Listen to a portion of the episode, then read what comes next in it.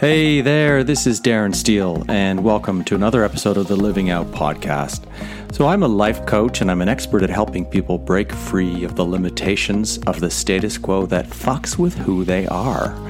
Now, if you've left the best parts of you in the closet, then this podcast will help you live out the best of who you are. I'm an active supporter of queer voices as the founder and publisher of Think Queerly on Medium, and you can find out everything about me on my website at darrenstehle.com. So, today I'm going to talk about something that's a bit unnerving, a bit upsetting, and happens to anyone who works in the public space. That would be me. and it could be you.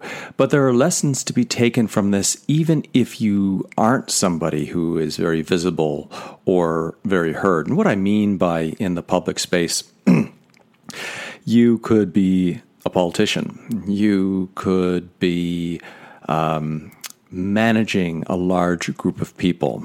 You could be working online as an entrepreneur or doing work sort of like in the nature that I'm doing. I'm I'm podcasting. I'm a publisher, a writer, and an editor. So my name is all over the place.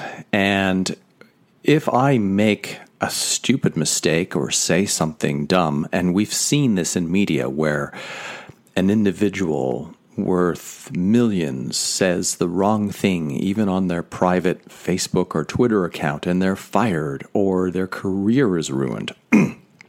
And I'm not actually maybe even talking about something so severe uh, or criminal, but they've expressed an opinion that has been fatally damaging to their reputation. So when you're in the public space, and we are all in the public space to a certain extent, whether you have, you know, a group of five friends and how they respond to you, uh, you're in the public space of wherever you work. You're in the public space if you're at the gym. How you present yourself, and I just don't mean how you dress, but certainly that's a perception of how people view you. but how you present yourself in in the sense of your honesty, your vulnerability, your willingness to take risk, and your openness the more you exude any of those qualities, the more you're going to be judged. And that little laugh back there was a big fancy word for that. It was apotropaic. I'll make a little diversion here. It's one of my favorite words because it's so big and it's so rare and it's so odd, but it basically comes from, uh, I think it's the story of the Greeks were fighting the Spartans. and the Spartans were few in number, and so the Greeks thought they were going to win. But they, I think the Spartans were in a valley, and they took the valley and the fact that it was an echo chamber, and they made so much noise that they sounded like there were three, four, five times the amount of troops than there actually were, and they scared off the Greeks. And so that's called apotropaic laughter, meaning it's actually uncomfortable. It's a laugh that's expressing discomfort about something. So that's your uh, word lesson for today, and I wasn't expecting to share that with you, but anyway. So, good intentions and the haters. That's sort of the working title of this episode today. I talked in my episode um, about leadership and empathy and having a situation where I had to deal with an individual. And, you know, since having dealt with that, I was wondering if there may be some fallout of some sort. And I've been working through my own emotions and learnings of that situation by being very public about it, not talking about the situation, not uh, expressing the details of what had happened or, or explaining even what the decision was, but sharing the, the personal growth and the self awareness that I've been going through and what that means to me and how I'm going to proceed moving forward. So there's always people that don't like you, especially where I am publishing most frequently on Medium. And, you know, I get it. I've done this too. It's easy to be a fucking asshole and be rude or be bitchy or be vile um, or just not respect someone.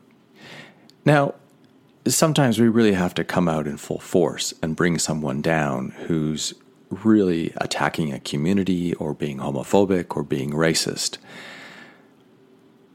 But this challenge of the immediate combative behavior is something that in, in and this isn't what I'm going to talk about in this podcast podcast, but the more we create and feed the fuel of aggression, uh, the greater that hairball becomes. And there have got to be better ways around continuous aggression and diffusing aggression. And that's something I'm actually on my own investigating at the moment. And I will bring more of my understandings of this to the podcast as soon as I can. But let's get back into having good intentions and the hater. So I published a post about the loneliness of leadership that talked it, it, i started with that post and then i did i think a 30 minute podcast uh, a day later. And it got a particular response from someone who doesn't like me and we had a disagreement some time ago and i didn't treat that person with enough um, respect about what they were writing. Um, i was really exhausted. Um, they were overwhelming me with questions and ideas. And I was very short and curt and just said, here's what I don't like about this one, two, three, four. E. I wish I could take that back, but I can't. It's done, it's said. It. We discussed. I apologized profusely. I thought I had done the best that I could to explain the situation and take complete ownership for it. I had a feeling this probably was going to have a residual long term effect, and that residual long term effect is kind of showing up. So it made me think when somebody attacks you online, what kind of hater is that person? And that's the word a lot of people use, like the haters. So I've come up with three types of hater the, the lazy hater, the angry or the bigoted hater, and then the bitter, resentful, vile, vengeful, and unforgiving hater. So, like, the worst one has got the most words, right? So, the lazy hater is just that. You know, they say something stupid, stupid, nonsensical, but it's relatively meaningless. It's kind of devoid of any deep thought or argument, and it just washes off you. And it's like, yeah, whatever. This person's an idiot, you know, and you just you just move on. And while there may be more degrees of haters, I'm just going to talk about these three. So the next one up is is definitely problematic. The angry or the bigoted hater. And I'm talking about well, I put these two things together because bigotry, racism, homophobia, they there's a lot of anger behind those things. Now, definitely the emotional impact of racism, sexism, homophobia, bigotry is far worse than just pure anger. But you know, this person is angry and they take out their anger on you and they maybe call you names and maybe they call you the names that, you know, only your group can call you, like the F word, faggot, or the N word, which I'm not going to say. You know, they may have some form of an argument where they're trying to go through something logical to say why you know it's wrong for you to be gay or it's wrong for you to um, express feelings around me too or something like that for example and if you respond to that person even trying to be the most logical most often they will come back at you with another slingshot. They will start breaking down your argument even further. So with that kind of person, it really depends how far are they on the continuum of bigotry, and their sole purpose is just to keep slamming you uh, with more negative words or trying to break apart your argument and say that you're wrong and you know you God is against you and and whatever it is they're trying to say you know, if you attack that person right back, they're going to come right back and attack you. If you try and be logical, more than likely you're not going to win the argument, but it takes one heck of a lot of energy to try and use empathy to understand that person and where they're coming from and whether or not you can get them to relate to you as a human being and see if you can help them overcome whatever it is they've been brought up to believe or indoctrinated to believe. so I think the worst one is the bitter, resentful, vile, vengeful, and unforgiving hater. You know, the person who's bigoted, racist, homophobic, what they say and how they act, if it's just through words, can be horrific and unacceptable. But their hate is coming from an ideology or a religious upbringing, and it's blinding them to possibilities. So there might be a possibility, like I said earlier, of helping them work through and understand, or even potentially build a bridge to them lowering their anger or their hatred towards this thing that they don't understand and are most likely afraid of. but we get into the vengeful, unforgiving hater. This person probably knows something about you. Maybe they know you or have worked with you, or they know enough about you because they've been following you and they're similar to you in a way. And how, and what I mean by that is that they're negatively, they're expressing the shadow side of your best characteristics. And that's why their attack can hurt so much. So I'm speaking right now from this personal experience of kind of a verbal attack that happened today. And it wasn't verbal attack like name calling, it was just this kind of elevated language and um, it was very snippy, and yeah, anyway. I understand the weakness of this person. I understand that I've actually evolved in a sense, not to be better than them, but I've evolved above being stuck in those kinds of emotions and negative energy. I'm not trapped by them anymore. It doesn't mean I don't experience those things and I have my moments and I have to work through it. It means I'm actually able to step over them, even if it takes time. My expression is to be on the positive side, the bright or the white side of those kinds of characteristics, that kind of emotion that that person is bringing up.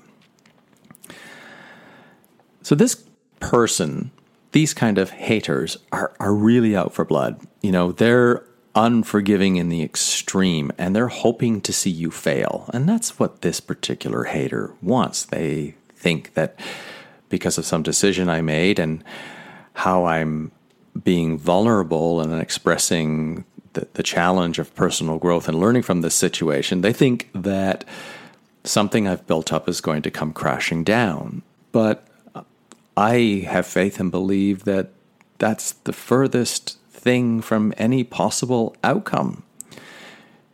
Because I rectified a situation where I eliminated a toxic situation that was bringing me down and was causing me stress.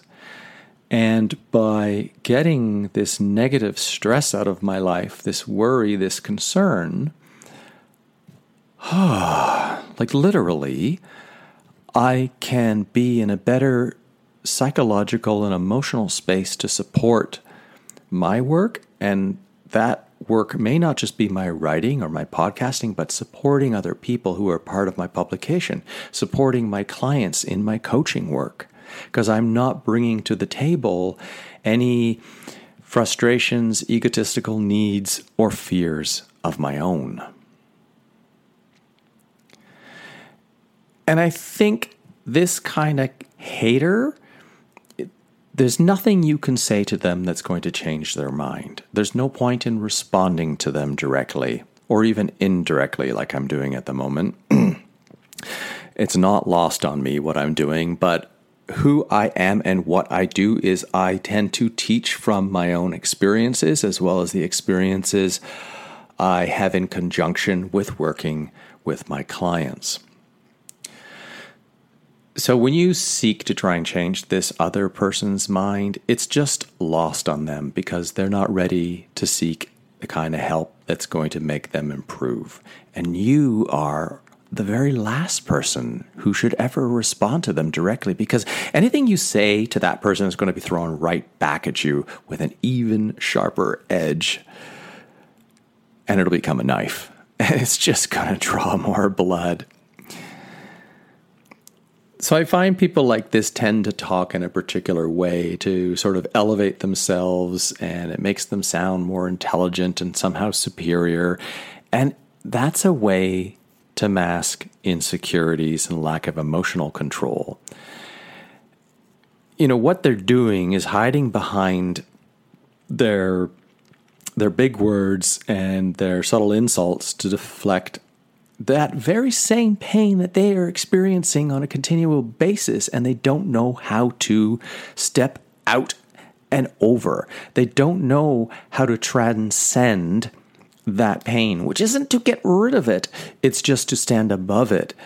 And standing above it, transcending, trans, trans, transcending, standing above something. It's not like we want to combat and and break down a negative emotion and eliminate it from our life. No, because for whatever good characteristic we we most highly value, there's always the extreme negative, right? And that's just a part of life. Knowing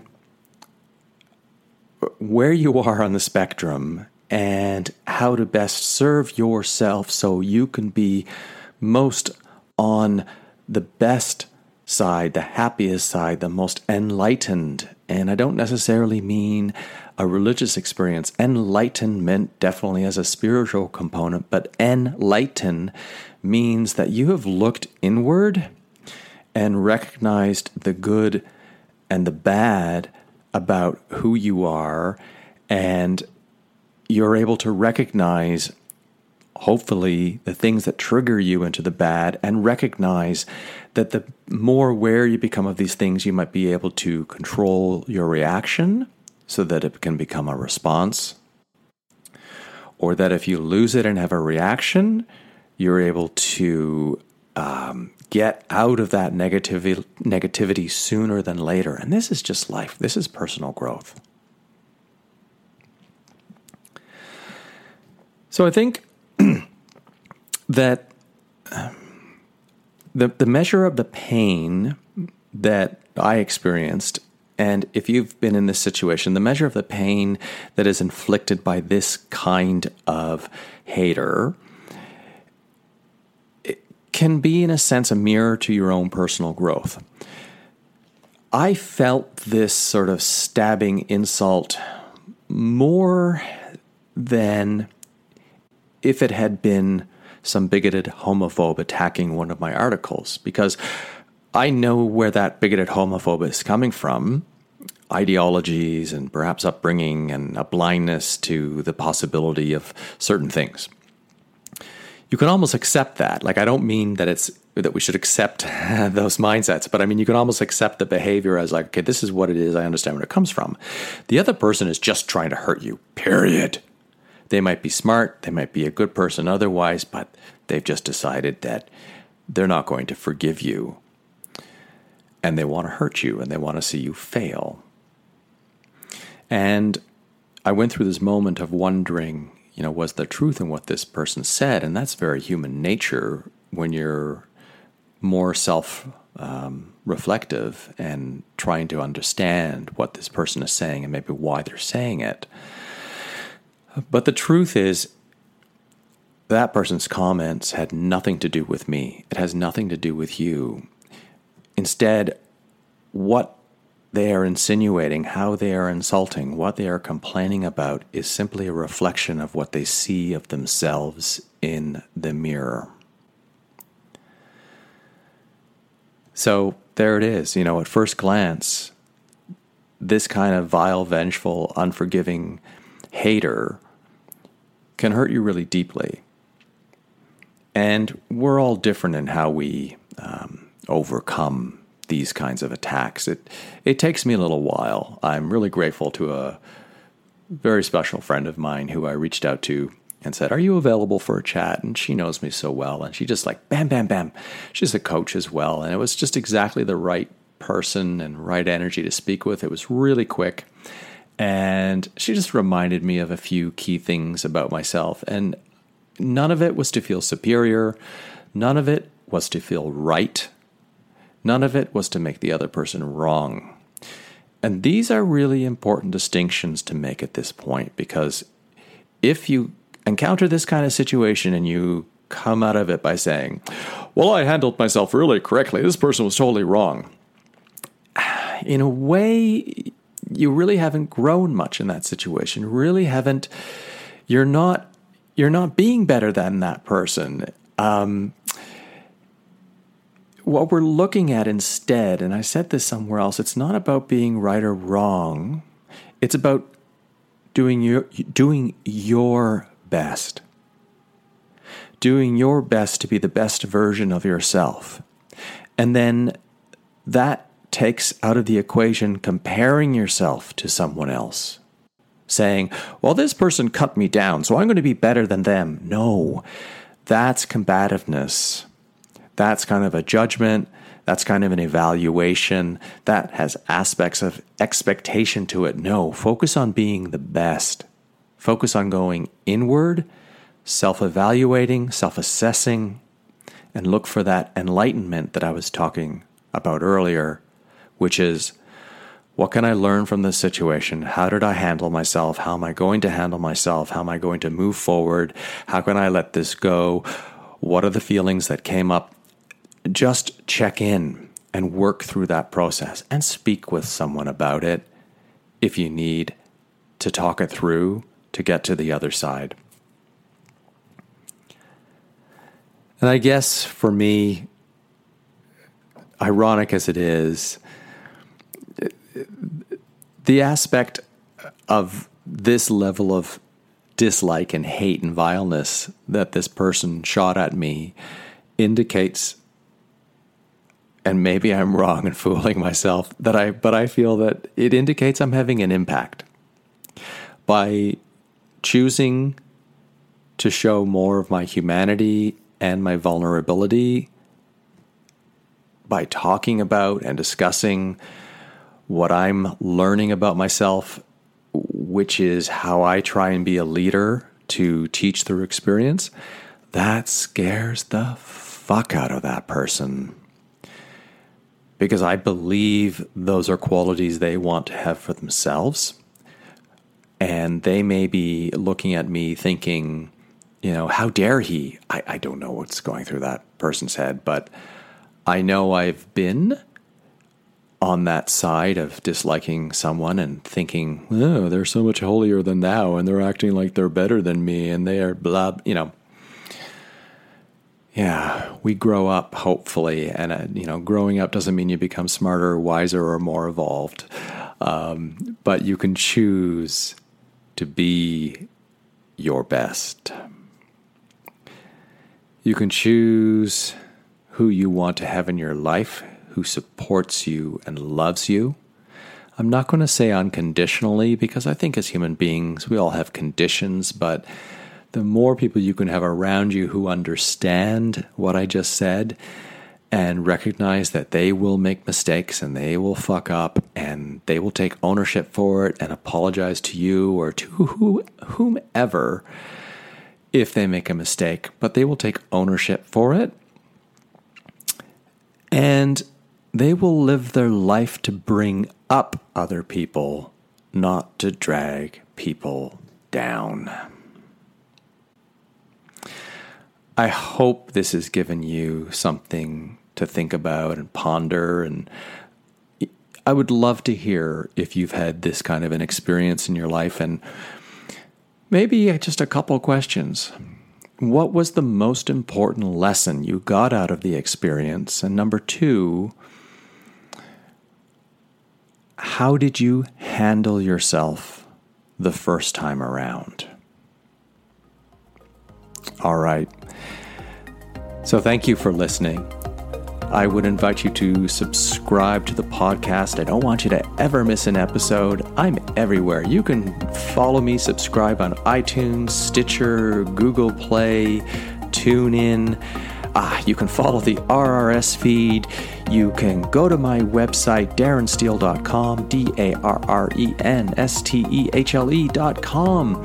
And you can subscribe to the Living Out newsletter. And once a week, I send out an update about anything I've written or the latest podcast. And if you've got a question, send me a message. You can find me on social media, most places at Darren Stehle. So I'm on Twitter, I'm on Instagram, and I'm on Facebook. You can find me. As always, live out and live proud.